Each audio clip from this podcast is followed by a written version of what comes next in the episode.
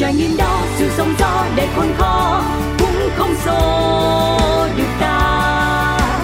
Trong tim luôn thẳng tin niềm vui sẽ đến, nơi những trải nghiệm được chia sẻ, nơi những câu chuyện được lắng nghe. Một chiếc trải nghiệm. Hello hello, xin được gửi lời chào đến toàn thể quý vị thính giả thân yêu đang kết nối cùng với Cáo trong không gian của Một Chiếc Trải Nghiệm. Chương trình podcast được đồng hành trên cả hai nền tảng đó là FPT Play và Spotify. Hôm nay thì vẫn như thường lệ thôi, sẽ là Cáo, sẽ là một nhân vật kết nối với nhau và chia sẻ những câu chuyện đến với quý vị thính giả. Mọi người có biết không, bình thường Cáo chọn nhân vật để kết nối á, sẽ là cái khung giờ đâu đó rơi vào tầm chiều tối. Bởi vì đây là khoảng thời gian mà mọi người thư giãn, nghỉ ngơi, thoát khỏi những bộn bề của cuộc sống. Nhưng mà ngày hôm nay thì lại là một trường hợp khá là đặc biệt, khi mà dường như là bạn ấy bận rộn mọi lúc, mọi nơi, mọi thời điểm, nhưng mà chẳng biết vì lý do gì mà vẫn giữ được cái nguồn năng lượng đó để có thể làm từ ngày này qua ngày khác cho cái niềm đam mê, cho cái sở thích của mình. Vậy thì ngày hôm nay chúng ta sẽ cùng nhau tìm hiểu một cách cụ thể câu chuyện của người bạn ấy nhé. Đó chính là cô gái mang tên là Lê Hà Ninh, đang ở đầu dây bên kia kết nối cùng với Cáo cũng như là quý vị thính giả. Em ơi, em có thể cho anh nghe tiếng của mình được không nào? Dạ, em chào anh nha. Hello em. Trước đây thì Cáo đã từng có cơ hội được trò chuyện sơ sơ qua cùng với Ninh rồi, thì biết được rằng là bạn là người sản xuất ra những món đồ handmade, tức là tự tay làm và sau đó bán hàng ở trên mạng xã hội đúng không? Dạ đúng rồi ạ.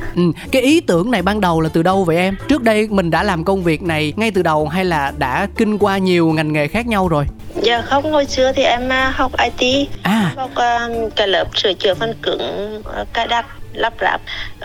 Sau đó thì em có về quê một thời gian ấy, thì em thấy là ở quê có rất là nhiều cái món mà ở thành phố người ta cần nhưng không có.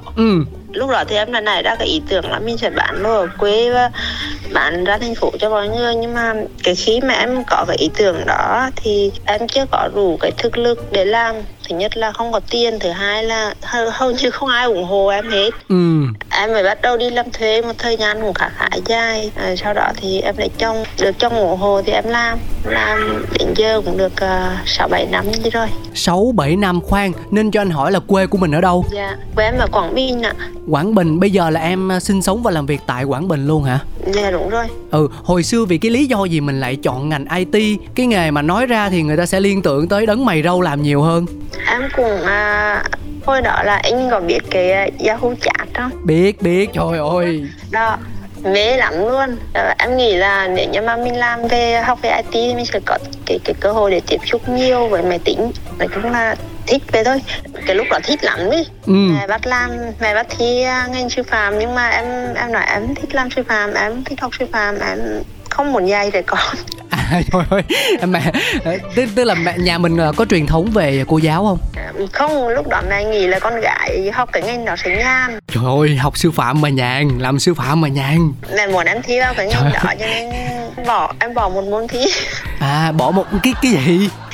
Em cố tình trượt để em đi học cái nghề này. Thiệt luôn á hả? Tức cố tình không thi một môn mà mẹ có biết chưa? Bây giờ mẹ có biết chưa? Không, mẹ không biết, mẹ nghĩ em học dốt. Mẹ không biết luôn, tới bây giờ mẹ vẫn không biết luôn. Dạ. Trời ơi, cái bí mật mà giấu kỹ dữ vậy ta, lấy chồng rồi, sinh con rồi mà mẹ vẫn chưa biết được hồi xưa thi đi học mà bỏ môn ha, gan thiệt chứ. Rồi ví dụ như lỡ ngày hôm nay mẹ nghe số này trò chuyện rồi, mẹ phát hiện ra thì sao? Thì cũng bình thường á, trước giờ em cũng làm nhiều việc lắm mẹ hết thôi. Lại còn thế nữa, trời đất ơi, các bạn thấy ghê chưa? Nói chuyện nhỏ nhẹ, dễ thương, đáng yêu, bình tĩnh, dịu dàng vậy thôi chứ lù đù vác cái lu mà chạy đó. Rồi, coi như là từ hồi xưa là đã rất là quyết tâm với lại đam mê của mình, với lựa chọn của mình rồi đó. Nhà mình có đông anh chị em lắm không? Nhà em thì có 2 chị em với chị gái em làm ở trong Đồng Nai. Thế 2 chị em mình là cá tính giống nhau hay là trái ngược nhau? Dạ không, 2 chị em, thực ra thì 2 chị em gần như là hai cái thái cực đối lập luôn á. Thì em thì cái việc gì em cũng làm được hết á, nói chung là nấu cơm, nấu ăn hay là làm nội trợ hay là bên ngoài sửa chữa máy móc, làm gì em làm được hết. Còn chị gái em thì việc gì cũng không làm hết. Trời, nó nói xấu chị nữa kìa. Nói xấu mà nó không vấp, không chớp mắt luôn á mọi người. Tôi đang hình dung, cái chuyện là hai chị em thì là hai cá tính trái ngược nhau, thì thôi gia đình này cũng đỡ khổ đi. Đã có một đứa mà đi thi lén mẹ để bỏ môn rồi thì đứa kia cũng phải nhẹ nhàng dịu dàng, chăm ngoan vâng lời phụ huynh, thấy không? Mà tôi đang tưởng theo cái e đó, ai dè là nó lôi chị nó ra, nó nói xấu là chị nó không biết làm gì hết trơn hết trời á. Không thì tin là chị em hơi vùng về một chút. Dù như lâu rồi có một đợt là em vào chơi xong chị hỏi là bé ơi, 5 trái bóng ăn đi. Cái chị mua cho em 5 kg thịt về xong chị vứt đó xong chị đi chơi. Chiều tối về chị hỏi làm xong chưa. Ủa tức là như người ta là mua về xong rồi cất vô tủ lạnh hoặc là sơ chế này kia đúng không? Dạ đúng rồi. Còn chị là quăng trên bếp vậy không luôn, cái xong tới chiều là thịt nó hư luôn. Không, chị hỏi là làm xong chưa, nghĩa là chị đưa về đó rồi còn lại là em phải chịu trách nhiệm á. Thì bây giờ biết tính chị mình rồi, trách sao được người ta. Đâu phải ngày một ngày hai đâu, sống chung với người ta bao nhiêu năm thì cũng phải hiểu mà, rút kinh nghiệm. Anh ơi, alo anh ơi, anh hỏi thì em mày nói chứ. Em đâu có nói xấu đâu. Alo, được rồi, không nói xấu. Khổ lắm đó, thấy chưa? Tốt đẹp phô ra xấu xa đậy lại. Thà với vụ chị nó cũng vụng về đi, nhưng mà nó cũng nói đỡ cho chị nó, đằng này là nó bóc hết ra luôn à. Thôi được rồi, được cái ghi nhận nhỏ, nó cũng thật thà. Nhưng mà chị mình là bây giờ là cũng lập gia đình xong xuôi hết chưa, hay là vẫn độc thân một mình? Dạ chị em có gia đình rồi, nhà cháu đâu cũng năm nay học lớp 10 đi. Ôi lớn quá đấy, thấy chưa? Ổn định là ngon lành rồi, cần gì nữa đâu. Thôi chúc mừng chị em, nhân cơ hội này thì chúc mừng chị em. Thế thì mình quay trở lại với câu chuyện lúc nãy về bản thân Ninh đi. Từ nghề IT mà chuyển sang là tạo nên những cái đồ handmade rồi bán qua mạng xã hội á, là nó có cua gắt không em, hay là nó cần một quá trình? Hồi xưa thì anh đi làm ở trong Đồng Nai ở cùng với chị á, thì em không chịu được cái cuộc sống của thành phố. Em có cảm giác như mình đi làm mỗi ngày là một cái việc gì đó rất là mệt mỏi. Em về quê xong em cũng không, cũng làm gì sơ sơ thôi, em cũng sửa máy tính cho người ta, xong rồi chép nhạc đồ này kia vậy đó.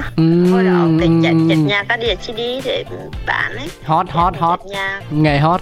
Rồi sửa máy tính, rồi trong cái lúc mà làm việc đó thì em lên mạng em tìm hiểu thêm một số các cái thứ mà giống kiểu là cái xu hướng ấy, thì em nghĩ là sau này người ta sẽ thích dùng cái đồ cái từ tự nhiên nhiều hơn, thì cái ý tưởng nó bắt đầu nó cứ nung nấu từ đó thôi. Thì khoảng 2 năm sau á, em gặp chồng em, rồi em lấy chồng, thì em cũng nói với chồng em là em muốn làm những cái việc đó, chồng em cũng ủng hộ. Vậy cả song trong cái quá trình đó nữa thì em có giống nhà em gần chợ mà em hay ra chợ cho mèo hoang ăn, thì em cứ nghĩ là bây giờ mình sẽ bán cái đồ đó xong rồi lấy tiền để mua đồ cho chó mèo ăn. Lúc đó em chỉ nghĩ đơn giản là như vậy thôi, tại vì lúc đó đang còn trẻ lắm luôn, 26 tuổi vẫn đang còn ham chơi lắm. Nhưng mà cứ thấy chó mèo tôi á, với cả em kiểu như là mình ở quê cái thu nhập nó cũng thấp á, thì thấy chó mèo cứ vất vưởng ở ngoài chợ rồi đi mua đồ ăn thì mẹ cũng không ủng hộ lắm, chỉ có chồng và ba là không nói gì thôi, để thích làm gì làm thôi. Thì cái thời gian mà chồng em nói là vợ thích làm gì thì làm á, là cái thời gian em ăn ở không. Em chỉ có lo nghiên cứu những cái thứ mà em muốn làm á, để làm sao cho ra cái sản phẩm hoàn hảo nhất, tốt nhất, thật sự là thân thiện với môi trường, nó không có các cái chất hóa học, và làm sao để bảo quản được lâu nhất mà không phải dùng tới những cái chất bảo quản đồ này kia. Thì em chỉ có nghĩ ra cái sản phẩm và làm nó, em về hư không biết bao nhiêu lần rồi, chồng em cũng không nói gì hết. Mãi đến tận 2 năm sau là mày bắt đầu bán được một cái sản phẩm đầu tiên. Mãi đến 2 năm sau mới bán được sản phẩm đầu tiên. Thế thì nãy giờ nói chung quá mà chưa biết cụ thể là em tạo ra những sản phẩm như thế nào mà gọi là thân thiện với môi trường và phù hợp với lại nhu cầu của người sử dụng nè. Thì đầu tiên là em nghĩ tới cái việc là bưởi ở quê mình kiểu như là không được ngon á, mà người ta vứt nhiều lắm luôn. Thì em mình nghĩ là mình sẽ làm tinh dầu bưởi. Tinh dầu bưởi. Nhưng mà lúc đó thì em không có biết tới cái phương pháp mà chưng cất hơi nước đâu, tại vì mình đâu có làm bao giờ đâu, ở quê người ta cũng không có cái nghề đó để cho mình biết nữa. Thì lúc đầu là em dùng cái phương pháp là dẫn xuất bằng dầu nền, xong rồi em cũng thử, nhưng mà nó rất là khó chịu, tại vì cái mùi nó bị chua, xong nó bị hứ tùm lum tà la luôn á. Tùm lum tà la. Và rồi mình khắc phục nó như thế nào? Mãi sau em mới lên mạng tìm hiểu, rồi rồi hai vợ chồng lại hi hục chế cái nồi nhỏ nhỏ từ cái thùng phi cũ rồi nấu thì được đâu 100 ml đầu tiên á, mừng ơi là mừng luôn. Hồi xưa là em bị dị ứng kiểu như dị ứng hóa chất á, thì ba em có bày cho là chỉ cho là bây giờ nấu cái cáo bột kết á để cất để gối dân, nếu như mà không dùng được cái dầu gội đầu thì em cũng nghĩ là mình sẽ thử phát triển theo cái hướng đó thử xem á. Thì em cũng nấu thử, cũng hư vài lần, sau đó thì em mới phát hiện đó là cao nó phải đạt ở một cái độ đặc nhất định thì nó mới để được lâu, rồi em bắt đầu tặng cho bạn bè dùng thử. Mà sao không thử trên đầu mình trước mà đưa cho bạn vậy? Thực ra thì trên tóc của em thì nó lại em không thấy rõ cái quả lắm, vì tóc của em dùng từ nhỏ tới lớn cho nên nó không rõ cái quả. Em đi tặng cho bạn bè mỗi người một hũ vậy đó, cứ nấu xong rồi tặng biết bao nhiêu, rồi bắt đầu mọi người có phản hồi tốt thì lúc đó em mới đưa ra bán. Dạ, tức là hiểu đơn giản nó coi bàn nó như chuột bạch vậy đó mọi người. Dạ. Vậy đi cho nó nhanh. Em làm son son từ dầu dừa và dầu gấc, rồi làm khi mà nấu được tinh dầu bưởi rồi thì em bắt đầu mới tìm hiểu qua những loại tinh dầu khác, tinh dầu xả chanh, tinh dầu bạc hà, tinh dầu quế, tinh dầu chanh, tinh dầu cam. Ghê vậy. Đúng là cái gì mà có tinh dầu thì em sẽ nấu được hết đó. Tức là chuyên tinh dầu cỏ hôi. Tinh dầu gì? Tinh dầu cỏ hôi hả? Dạ đúng rồi, cái cây cỏ hôi hay là cái cây cất lợn á. Em nghĩ là cái cây đó để hỗ trợ cho cái việc điều trị viêm xoang ấy. Nhưng mà mình làm tinh dầu cái cây cỏ hôi đó lên nó có hôi không em? Không, cái mùi nó rất là dễ chịu. Nó tên như vậy nhưng mà nó rất là dễ chịu đó, cái mùi nó thơm lắm. Nó không phải là thơm theo kiểu thơm mùi hóa mà nó thơm theo kiểu mùi gỗ. Hay là quá ta.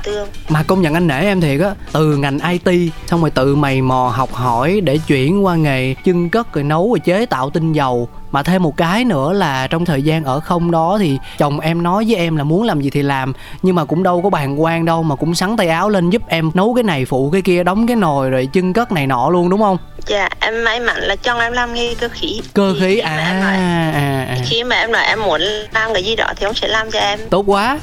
Em hồi xưa em đi học IT, ông thầy của em mới nói là bây giờ có việc gì em cứ vào mà em gõ từ khóa tìm kiếm, nó sẽ ra cho em cả ngàn kết quả. Từ cái lúc em bắt đầu học IT á, là em đã có thói quen là tìm kiếm các thông tin ở trên mạng. Hầu như là tất cả các kiến thức em có được đều lấy từ trên mạng xuống. Với cả lượm lặt được trong cái quá trình mình làm, mình sản xuất, cũng có lúc vì khách phản hồi không tốt nhưng mà mình coi đó là cái cơ sở để mình sửa chữa. Nói chung là tôn vinh thời đại 4.0, dạ, thời đại internet. Nhưng mà cái tiền vốn là từ đâu ra, từ em hay từ chồng? Trong em hồi đó đi làm một tháng được 3 triệu. Một tháng có 3 triệu thôi. Dạ. Hồi đó là năm bao nhiêu ta? 2010, 11, 12, 13. 2011 thì vật giá nó cũng tương đối đó, tức là nó không quá thấp mà nó cũng không quá cao. Nhưng mà 3 triệu thì cũng gọi là đủ sống thôi. Dạ đúng rồi, 3 triệu lúc đó ở quê thì nói chung cũng tạm được. Thì lúc đó thì trong em chỉ tiêu đâu 100.000 tiền xăng với cả tiền thuốc lá. Xong rồi còn lại là để tiền ăn với tiền cho chó mèo ăn, để tiền cho em phá. Lát nữa tôi hỏi cái vụ chó mèo sau nè. Nhưng mà lúc đó là hai vợ chồng đâu dám có con đâu phải không? Dạ đúng rồi, tụi em lúc mới cưới thì thật ra thì em với chồng em quen nhau cũng rất là nhanh, trong vòng đâu khoảng 2 tháng. 2 tháng tức là cả cưới cả quen luôn hả Ninh? Là cả cưới cả quen hết luôn đấy. Wow, tuổi trẻ được. Cái lúc mà em để chồng thì mọi người cũng ngạc nhiên là nói chắc là em không ai nghĩ là em để chồng đâu, tại vì cái tính của em nó hơi giọng cái thăng ấy, xong rồi mọi người nghĩ là em phải không lấy chồng. Thì em đi mây cưới cái cũng bất ngờ cái tin giống cái thằng không lấy chồng. Xong rồi cái em nói cưới là cưới thôi, cưới xong rồi em nói chuyện với chồng em là bây giờ mình cưới nhau nhưng mà thôi mình từ lại đăng ký kết hôn. Không có hợp nhau thì không có ở được với nhau á, giấy tờ ra tòa phiền phức. Trời ơi, nó tính tới cỡ đó luôn, ghê thiệt kia. Trời ơi. Thứ hai nữa là bây giờ mình chưa có cái thu nhập ổn định nhá, thì mình từ là có con ấy. Bây giờ có con này thôi mà không có tiền để lo cho con thì cũng khổ. Vậy là thống nhất với nhau là từ là đăng ký kết hôn và từ rồi có con. Thì mãi đến hơn 1 năm sau đã bọn em mới đăng ký kết hôn. Còn con thì phải 4 năm sau bọn em mới có một đứa đầu tiên. 4 năm, bây giờ là mấy đứa rồi? Giờ là 3 đứa. Bây giờ 3 đứa. Quá hòa hợp. Vì là phải chia con thôi á. Thôi tính vừa thôi bà ơi, bà tính quá à, thiệt tình luôn á. Nhưng mà 3 là kế hoạch chưa hay là nữa?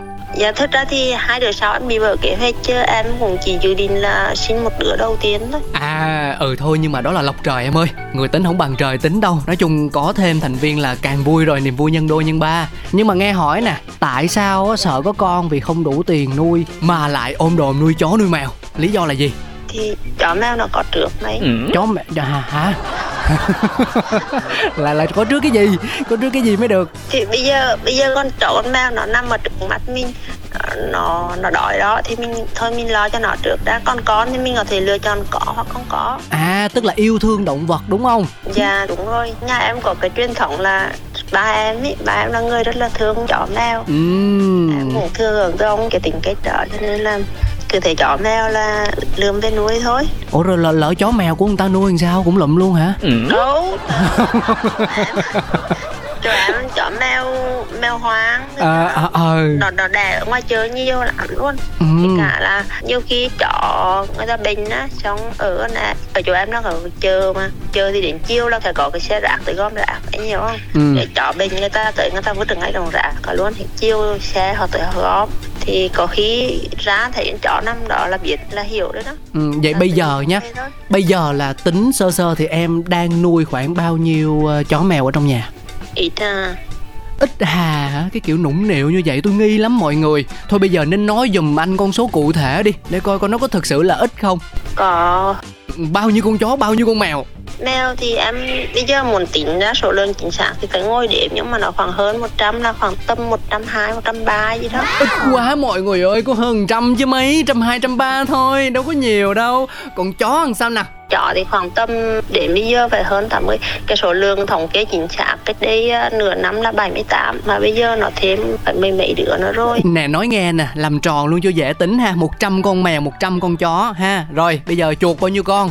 Chuột không có, nhưng mà không nuôi chuột. Con chuột nó tự sống ấy.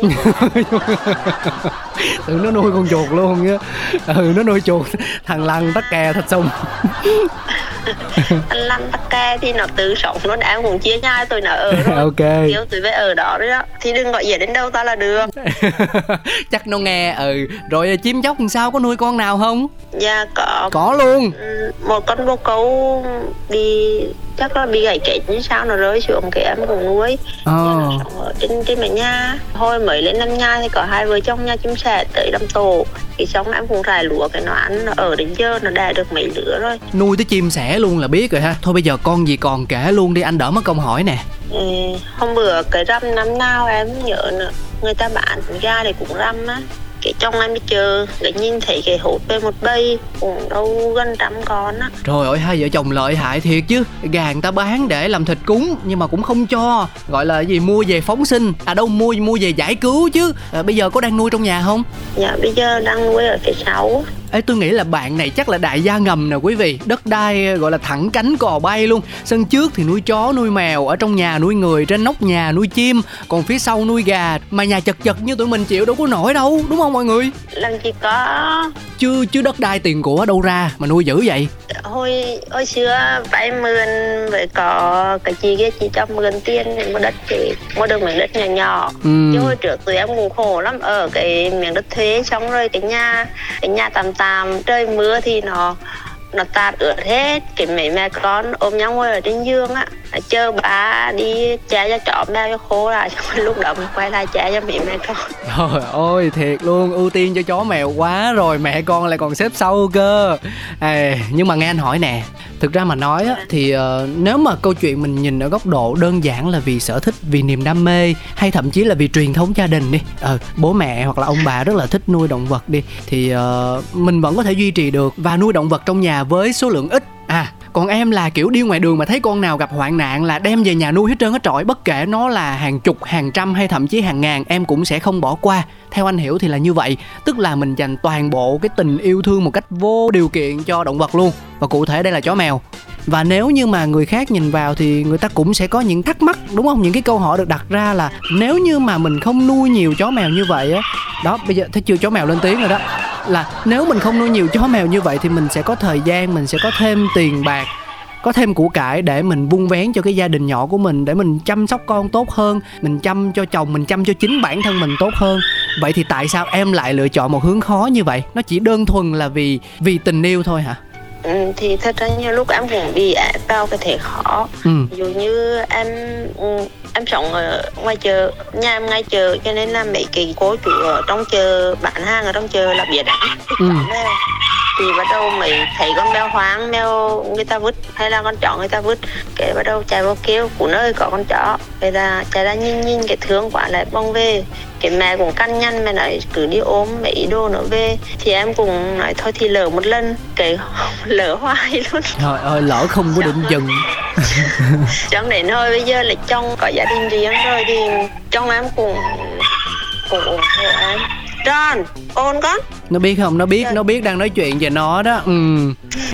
Thì trong em cũng ủng hộ cái việc là chăm sóc tụi nhỏ, tại vì tụi nó cũng cực lắm rồi ấy, thì mình giúp tụi nó được cái gì thì mình giúp thôi. Thì cái tiếng anh biết không, ở quê cái tiếng nó cứ lan ra, rồi bắt đầu người ta cứ đưa chó mèo tới cổng người ta bỏ luôn. Trước mà người ta cứ đứng ngoài chờ, sau người ta đưa tới cổng nhà mình người ta bỏ luôn. Không làm ngờ được, vậy là cứ ốm vào, mà cũng có lúc tìm chủ mà tìm chủ không có được. Ở quê thì cái ý thức họ cũng không được tốt đó, thế nên mình cũng sợ, vậy là giảm chó, vậy là cứ ốm thì khổ. Ốm thì dơ luôn.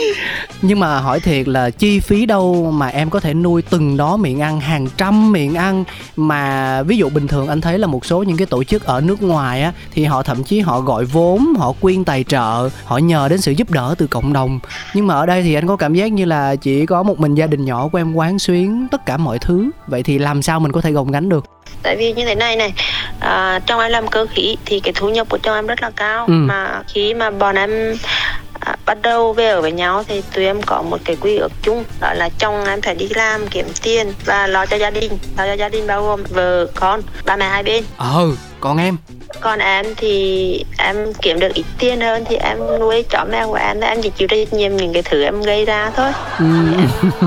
Tôi chưa từng thấy có một cái phân công nào mà nó bình đẳng dễ sợ vậy luôn đó quý vị à.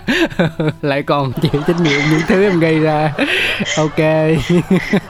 Thì em sẽ kiếm tiền để nuôi chó mèo, nhưng mà đôi lúc cũng có đôi lúc em thiếu, thì trong em cũng kiểu như là thấy không đủ tiền thì cũng u quá cho. Dù như đi làm cho cái nhà bán thịt heo được 45 triệu chẳng hạn. Làm gì cho nhà bán thịt heo mà được tới 45 triệu ghê vậy em? Giống kiểu là làm mãi, lập mãi hay là dừng cái sân gì đó. Wow, là 45 triệu là tính luôn tiền lời rồi đó hả? Tiền lãi đó hả? Dạ không, cái tiền đó là tiền người ta nợ, người ta chưa trả 45 triệu đó. Người ta nợ lại 45 triệu. Thì 45 triệu đó ông kêu lên đó lấy thịt mà trừ. Trời ơi. Nhiều chiêu quá. Thì đó thì em lên đó em lấy thịt em nấu cho tụi nhỏ ăn, thì coi như là mình lời được 45 triệu đó thì mình cho chó mèo ăn luôn. Thiệt á, cũng tiền mình thôi chứ lời cái gì. Rồi còn công việc buôn bán của em thì có thu nhập cao không? Bán cái mặt hàng này thì nhiều lúc cái thời gian đầu tiên là có khi một tháng em chỉ bán được 1 đến 2 đơn. Trong là sau cái số đơn hàng rồi dần dần là tăng lên thì em cũng đỡ cực hơn một chút, nhưng mà cũng có lúc bán không được. Thì em những cái lúc mà khó quá thì em sẽ nhờ mọi người, bạn bè mọi người phụ một tay, kiểu là mọi người 50-100 vậy đó. Thì quá cái lúc khó khăn đó thì mình lại vẫn cứ bán hàng, cứ lo, bao giờ khó quá là mình nhờ tới cộng đồng. Chứ bây giờ mình cứ đi xin hoài về cũng kỳ, với cả là người ta cho được hôm nay ngày mai biết người ta có cho hay không, không có thì lại không có cho chó mèo ăn. Biết không, ở nước ngoài nó có một cái cụm từ là play it by ear, tức là tới đâu hay tới đó. Thì em đang ở trong trường hợp tương tự hay là mình đã có những kế hoạch nhất định cả ngắn hạn lẫn dài hạn cho việc chăm sóc các bạn động vật mà mình đang nuôi dưỡng rồi? Trước mắt thì em vẫn đang là ngày nào biết ngày đó, nhưng mà tương lai thì em đang có một cái kế hoạch nhỏ, đó là em muốn biến cái farm của mình trở thành một cái nơi để mà cho mọi người ghé qua nghỉ chân, chơi với chó mèo, cùng em nấu tinh dầu, làm ra các cái sản phẩm mà như em đang bán vậy đó. Mọi người tới thì mọi người sẽ tự tay làm dưới cái sự hướng dẫn của em, là mọi người được mang cái sản phẩm đó về. Hay đấy. Hơn nữa là tới đấy thì mọi người sẽ được tiếp xúc với chó mèo, chơi với tụi nó. Rồi nếu mà cảm thấy hợp một đứa nào đó, thích một đứa nào đó thì có thể nhân đuổi. Em có kế hoạch cho nó là ví dụ như mình sẽ bắt tay hiện thực hóa nó trong vòng 3 năm, 5 năm hay 10 năm sắp tới không? Tại vì thực ra nhá, anh nói thật với Ninh là ý tưởng thì rất tốt, anh ủng hộ, nhưng mà để làm được điều đó thì phải bỏ rất nhiều công sức, thời gian và tiền bạc. Bởi vì nói đơn giản thôi, các bạn chó mèo đấy, ngoài cái việc nhu cầu ăn uống ra thì bản thân mình cũng phải chăm lo cho việc ví dụ như là chích ngừa nè, quản lý về cái tính nết của các bạn ấy, làm sao khi mà tiếp xúc với con người thì sẽ có một cái thái độ nào đấy, không có chạy lại người ta cắn hay là sủa làm cho con nít sợ ví dụ vậy. Thì nó là những câu chuyện mình phải tính toán từng ly từng tí một thì mới có thể có được một cái mô hình nó hoạt động hiệu quả và chuyên nghiệp. Thì em có tính kỹ đến như vậy không? Dạ, thì thật ra là em đang bắt đầu làm rồi, nhưng mà do dịch 2 năm nay làm mọi việc nó chững lại á. Chứ thực ra là em đã bắt đầu làm rồi, em đã làm một cái nhà gỗ nhỏ nhỏ, cải tạo là sân vườn.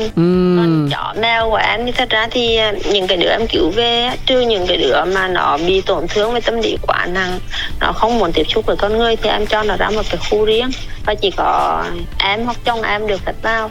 Còn lại những đứa khác thì nó rất là thân thiện và cái khu vực đó thì khách có thể vào thăm. Đó, ít nhất là nó cũng phải có một sự phân bổ tương đối cụ thể như vậy đó. Thường thì chó của em, cái nguy hiểm thì nguy hiểm tới từ chó thôi. Thì chó thì có một vài đứa, ví dụ như con cà phê nó bị chủ nó đánh quá dã man đến mức mà bây giờ người nó cũng không có ý, là nó không có cái sự tin tưởng với con người á, thì con cà phê thì nó sẽ chủ động tránh xa con người. Và có con bé nó chỉ có thân với chồng em thôi thì chỉ chiều chồng em thôi thì bé và bơ đó, hai đứa đó nó chỉ chiều chồng em thôi thì hai đứa đó thì sẽ được đưa ra một khu riêng để nhưng mà đón khách kiểu như vậy đó. Thì mọi thứ bọn em cũng có tính toán rồi, cũng có lên kế hoạch rồi, nhưng mà đợt vừa rồi đã dịch cho nên là bọn em cũng bị chậm lại mất 2 năm. Anh hiểu rồi. Cho anh hỏi nè, đợt dịch vừa rồi thì bây giờ nó tạm ổn, nhưng mà cái giai đoạn bắt đầu bùng á thì chắc chắn là mọi người sẽ cực kỳ lo lắng. Nội con người chúng ta thôi thì đã thấy là có đủ thứ chuyện phải nghĩ rồi, nhưng mà đằng này thì lại còn có cả thêm những bạn chó mèo nữa. Và y học thì họ vẫn chưa có những cái câu trả lời tuyệt đối về việc là liệu chó mèo có gây bệnh hoặc là có là nguồn tác nhân để truyền bệnh Covid hay không ở thời điểm là 1-2 năm trước. Thì lúc đó tâm lý của em nó như thế nào, em có thể chia sẻ cho anh Cáo biết được không? Em lúc đó em cũng khá là hoang mang, tại vì em bị sợ mà khi mà bùng dịch, mà khi con người rơi vào cái trạng thái bị kích động á, thì họ sẽ không có phân biệt được sự đúng sai. Và nhà mình sẽ trở thành cái mục tiêu để họ tấn công. Nhưng mà cũng may gọi là ở quê cho nên là cái dân sống cũng khá là thưa thớt. Thì nhà em gần như là một cái ốc đảo luôn á. Em khóa cửa cả ngày 24/7 chỉ có bế quan tỏi cạn.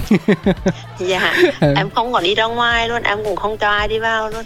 Vì cả là em xịt khử khuẩn, em làm luôn cái buông khử khuẩn để ở bên. Trời đất ơi, ghê vậy. Rồi chắc là mình cũng phải có một mối bác sĩ thú y ruột nào đó chứ đúng không em? Dạ, bác sĩ thú y chỗ em không có. Em mỗi lần chó mèo bệnh thì em thường em phải gửi ra Hà Nội hoặc vào Đà Nẵng. Trời vất vả quá. Cũng may là tụi nó cũng khỏe mạnh, tụi nó thỉnh thoảng mới làm cho em phải chạy một lần suốt quân thôi, chứ con chạy hoài cho em cũng chết. Suốt quần kéo lên chạy tiếp. Nhưng mà rồi kéo lên chạy tiếp. Thực ra là có chạy tiếp hay không thì cũng vẫn phải kéo quần lên, nó bị xúc rồi mà mình để tơ hơ vậy kỳ lắm em ơi. Thế thì chăm cho chó mèo như vậy, còn gia đình của mình thì sao, còn các con thì sao? Con gái em thì từ nhỏ em đã phải dạy cái tính tự lập, nghĩa là khoảng chừng tầm 2 tuổi là em bắt đầu dạy cho cái việc cơ bản nhất là tự ăn. Tiếp xúc với chó mèo thì tầm hơn 1 tuổi là em đã cho tiếp xúc với chó mèo và dạy con này cách chơi với chó mèo rất là nhẹ nhàng.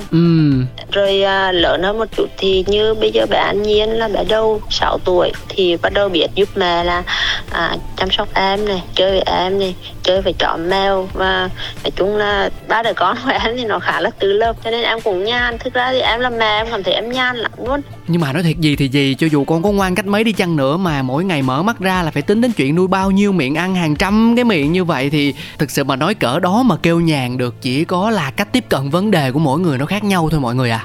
Nhưng mà rồi còn ba đứa nhỏ vậy, còn đứa lớn làm sao? Anh nói thiệt với em chứ cái việc mà gặp được một người chồng có thể đồng hành, thông cảm, thấu hiểu và lại còn ủng hộ mình hết mực ở trong mọi trường hợp, mọi hoàn cảnh như vậy chắc là xưa nay hiếm đó em ơi. Dạ, hiếm thôi em ơi. Rồi đứa nào hơn em hơn hay là chồng em hơn? Không, thật ra cũng nó cũng có cái phân trắm là lựa chọn. Tại vì hồi đó em vào nhà chị em chơi, thì xong lúc đó lên làm quen em cũng lơ. Thì xong cái đợt đó không biết ai vứt 4 con mèo ở ngay góc đường á, kìa em đi ngang qua em nhìn thấy, cái em thấy em đang còn ngồi dòm thì ông ghé lại, ông nhìn xong nói nó đói đó, rồi ông chạy đi mua sữa, mua sữa cho mèo uống. Xong về cái hai đứa chia nhau ra chăm 4 con mèo rồi, xong em thấy cũng được. Em nghĩ là người như này mà không cưới nhé thì mai một biết chịu mà đâu, thì xong cưới luôn. Xạo cưới luôn mà không chịu đăng ký kết hôn thì cưới luôn rồi. Làm đồng cưới là được rồi, cho mọi người đừng có nhì là được rồi. Nói giỡn vậy thôi chứ thực ra tới thời điểm này thì quá thuận vợ thuận chồng rồi, không riêng gì Biển Đông đâu mà tá cái biển gì nó cũng cạn hết trơn hết trọi. Chúc mừng em. Và đến đây thì có lẽ là thời lượng cũng có hạn nên anh em mình sắp sửa phải nói lời chia tay rồi. Trước đó thì anh cũng rất muốn được cảm ơn em vì đã cho anh nhiều những câu chuyện thú vị, biết thêm về nghề làm tinh dầu, về việc tận dụng những sản phẩm tự nhiên xung quanh ta để có thể tạo nên những thứ vô cùng có ích, và bên cạnh đó là cho anh thêm một cách tiếp cận nữa về tình yêu của con người, trách nhiệm của con người đối với loài động vật xung quanh ta, và cụ thể ở đây là chó, mèo, chim chóc, có cả gà nữa mọi người. Và riêng bản thân anh cảm nhận thì để làm được điều này phải có một trái tim vô cùng bao dung, không toan tính, không nghĩ ngợi gì cả. Anh cũng hy vọng là với mô hình trang trại của em thì nó sẽ sớm đi vào vận hành một cách chuyên nghiệp và sẽ có được thật nhiều những du khách, những lãng khách đến ghé thăm và ủng hộ cho gia đình mình nha. Đến đây thì Lê Hà Ninh có muốn nhắn nhủ thêm điều gì nữa không với quý vị thính giả nào? Thì em cũng mong các bạn thính giả đang nghe đài, nếu như mà mình vô tình có gặp một con chó, con mèo nào cần được giúp đỡ, có thể thương hoặc không thương cũng được, nhưng mà mình có thể cúi xuống giúp nó một chút. Nhìn thấy con chó, con mèo bệnh có thể đưa tới thú y và làm cả cái thủ tục thăm khám ban đầu, rồi sau đó mình có thể tìm chủ cho nó, hoặc là có thể chụp hình rồi up Facebook rồi ngồi đó giữ cho nó an toàn, chờ người tới ứng cứu. Và nếu mà bạn không thể làm được những cái việc đó thì ít nhất bạn đừng có xua đuổi khi mà thấy một con chó, con mèo hoang đang kiếm ăn ở bên ngoài. Thế còn với những ai đang nuôi chó mèo ở trong nhà thì sao? Em có chia sẻ gì gửi đến họ không? Nói chung là nếu như mà bạn đang nuôi một con chó, một con mèo thì cần phải có trách nhiệm với nó hơn một chút. Dù như đi ra ngoài thì có rò mỏm, có rang giấy, có túi vận chuyển, tránh cái trường hợp chó mèo nó rơi, nó gây tai nạn, nuôi dột kín. Thế ví dụ như mà đến Quảng Bình mà muốn ghé thăm chỗ của Ninh, chơi, tham quan, giao lưu, kết nối thì địa chỉ là như thế nào nhỉ? Dạ, chỗ em là xã Sơn Thủy, huyện Lệ Thủy, tỉnh Quảng Bình. Không có số nhà gì hết trơn hết trọi hả? Dạ không ạ. Anh chỉ cần tới xã Sơn Thủy xong rồi anh hỏi là nhà Nghiêm Cún á. Em ở đấy tên ở nhà là tên là Cún, mà mọi người không biết tên lính đâu. Nhà Nghiêm Cún ấy thì là người ta chỉ ở tại tận nơi đó. Nghiêm là tên chồng, còn Cún là nghệ danh của em đúng không? Dạ đúng rồi ạ. Dễ thương, tự nhiên vô tình ghép lại cái chồng thành Cún luôn. Ủa nhưng mà Ninh ơi, cái chỗ của em là tới được chưa ta? Bây giờ có được gọi là trang trại để mà tới nấu tinh dầu rồi mà chơi với chó mèo được chưa? Dạ được rồi, bây giờ thì đang còn miễn phí ạ. Chỉ cần mọi người tới chơi thôi. À vậy là mai mốt có thu phí. Mai mốt tới thì đương nhiên làm dịch vụ thì phải có tiền chứ anh. Biết đâu tưởng không cần tiền chứ. Thấy có vẻ cuộc sống thoải mái lúc đầu em nha. Em là dân buôn bán quá. Dân buôn bán hả? Ok. Mà mai mốt nhớ lấy rẻ rẻ thôi nghe chưa. Ví dụ mà người ta nói biết tới Nghiêm Cún thông qua chương trình Một Chiếc Trải Nghiệm của anh Cáo thì là mình phải giảm cỡ 50% nha em. Thôi 20 được rồi. Dạ, trả giá nữa kìa. Thấy chưa? Thôi tranh thủ đi, nó đang miễn phí mọi người. Tranh thủ đi ha. Chứ mất công nó lấy 10 triệu cái vé nữa, giảm có 20% vẫn là 8 triệu. Dạ, nhiều tiền lắm đó mọi người. Rồi, cảm ơn em rất nhiều. Gẹo thôi, khổ ghê, giải thích nữa à. Dạ. Phải biết cái nào thiệt, cái nào giỡn chứ. Nãy giờ giỡn không đó em. Rồi, bye bye cô gái nha. Chúc em và gia đình, ông xã nè, ba bạn nhỏ nè, và rất là nhiều những người bạn đặc biệt nữa sẽ lúc nào cũng khỏe mạnh và có thật nhiều niềm vui trong cuộc sống nhé. Dạ, chào anh Cảo, chào thính giả của Một Chiếc Trải Nghiệm. Rất mong sớm được gặp mọi người. Rồi, cảm ơn em nhiều lắm. Bye bye cô gái nha. Dạ, chào anh. Quý vị và các bạn thân mến, ngay bây giờ thì xin mời tất cả chúng ta cùng đến với ca khúc Animals của Maroon 5 khép lại Một Chiếc Trải Nghiệm ngày hôm nay. Mong lắm sẽ nhận được sự đồng hành của tất cả quý vị thính giả thân yêu trong những số phát sóng kỳ sau. Xin chào và hẹn gặp lại. Baby,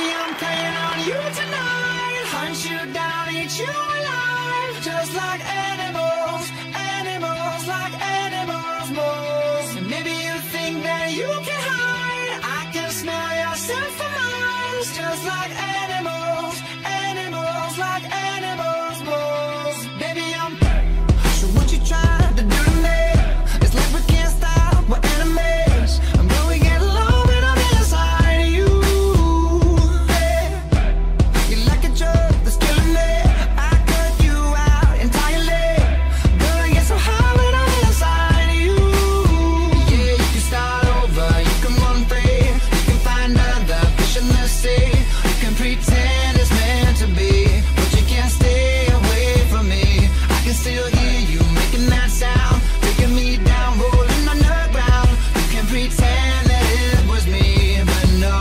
Oh, baby, I'm playing on you tonight. Hunt you down, eat you alive, just like animals, animals, like animals, bulls. Baby, you think that you can hide? I can smell yourself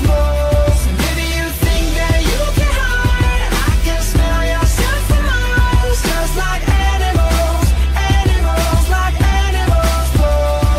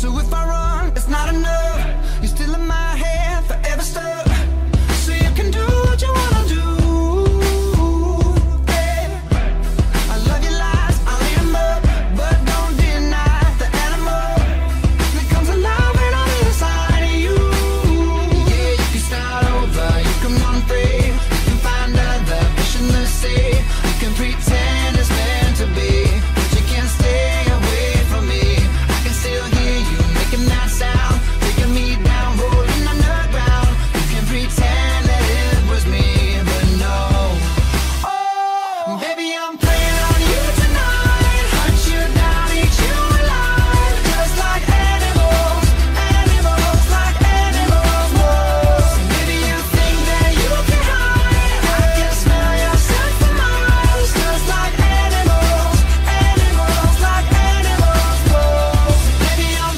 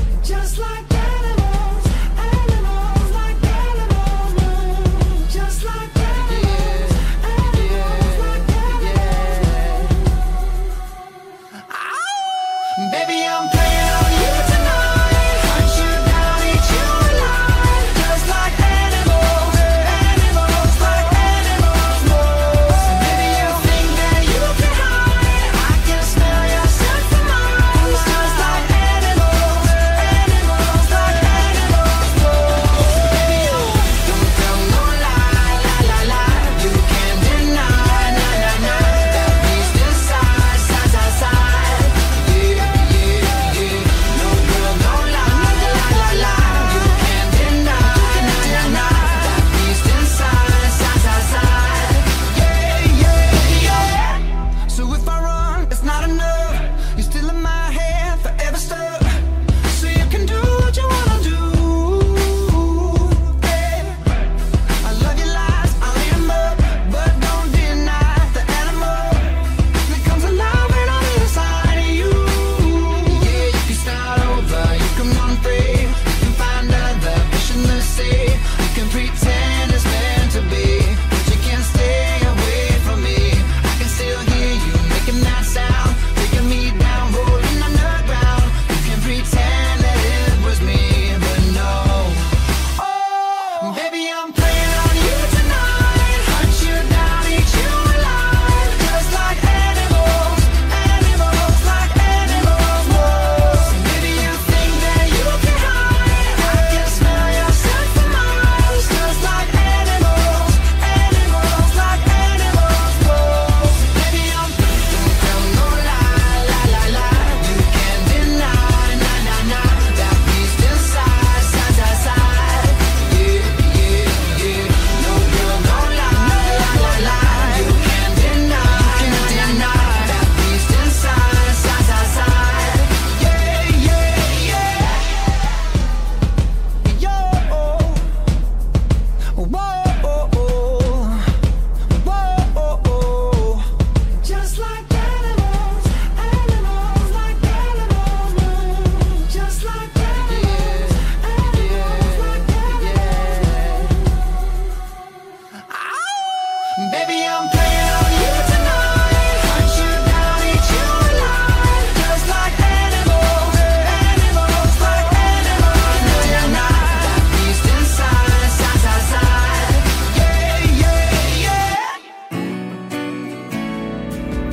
Trải nghiệm đó sự sống gió để khôn khó cũng không xô được ta, trong tim luôn thẳng tin niềm vui sẽ đến.